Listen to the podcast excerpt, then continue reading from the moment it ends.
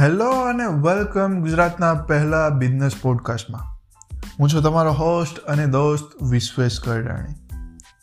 ફરી એકવાર સ્વાગત છે તમારું ધ ડિજિટલ બિઝનેસમેન શોમાં જેમાં આપણે ઓલવેઝ કોઈ નવા અને ઇન્ટરેસ્ટિંગ આઈડિયાઝની વાત કરતા હોઈએ છીએ, જે આઈડિયાને ઇમ્પ્લિમેન્ટ કરીને તમે તમારા બિઝનેસને એક નેક્સ્ટ લેવલ સુધી લઈ જઈ શકો છો. તો ચાલો પેન અને પેપર લઈને બેસી જ જાઓ. કારણ કે આજે આપણે કોઈ એક નવા અને ઇન્ટરેસ્ટિંગ ટોપિક વિશે વાત કરવાના છીએ.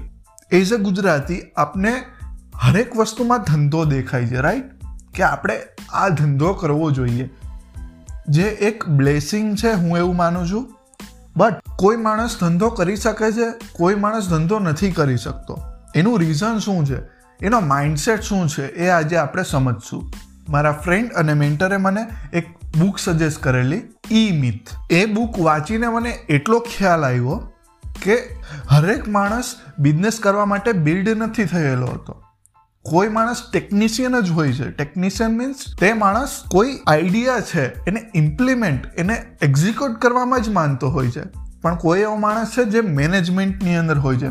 મેનેજમેન્ટ એટલે ખબર ને? મેનેજર જે બધા વર્કફ્લો મેનેજ કરતું હોય. અને કોઈ એવો માણસ હોય છે જે ઇન્ટરપ્રિનિયર હોય છે.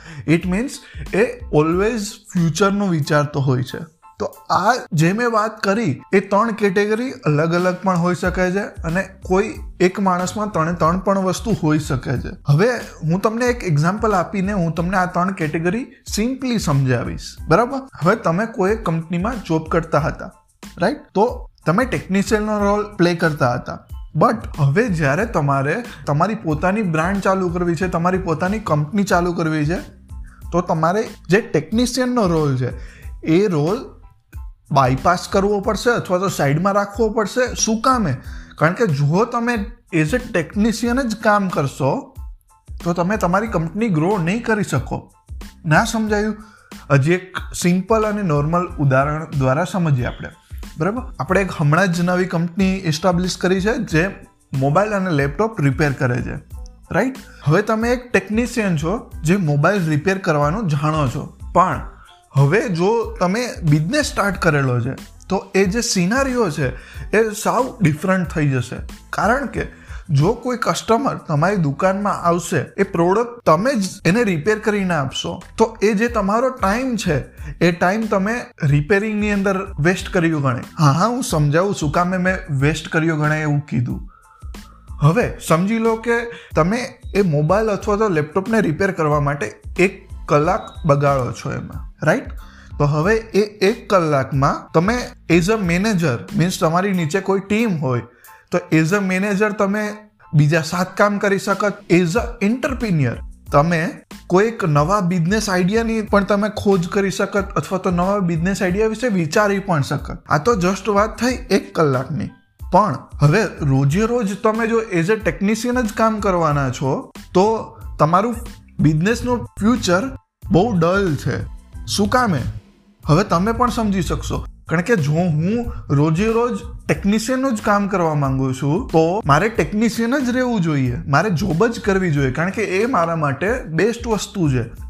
જો હું ભવિષ્યનું ના વિચારી શકતો હોય, તો મારે ટેકનિશિયનની અંદર જ આગળ વધવું જોઈએ. એવું નથી કે ટેકનિશિયન લાખ રૂપિયા ના કમાઈ શકે. આપણે ઘણા બધા ગુજરાતી અને ઇન્ડિયન ફોરેનની કંપનીમાં એઝ અ ટેકનિશિયન લાખો રૂપિયા કમાઈ રહ્યા છે. તમને પણ ઘણા બધાના એક્ઝામ્પલ યાદ હશે રાઈટ એવું નથી કે એઝ અ ટેકનિશિયન આપણે લાખ રૂપિયા ના કમાઈ શકીએ.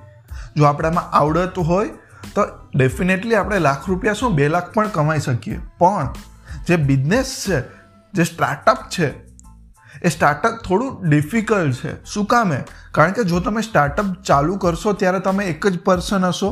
ત્યારે તમારે એઝ અ ટેકનિશિયન પણ કામ કરવું જોશે એઝ અ મેનેજર પણ કામ કરવું જોશે, અને એઝ અ એન્ટરપ્રિન્યર પણ કામ કરવું જોશે. ઇટ મીન્સ તમારે એક જ ટાઈમ ઉપર એઝ અ ટેકનિશિયન પણ કામ કરવું પડશે એઝ અ મેનેજર જે પણ કોઈ રૂલ્સ બનાવેલા છે, તમે તમારી કંપની માટે.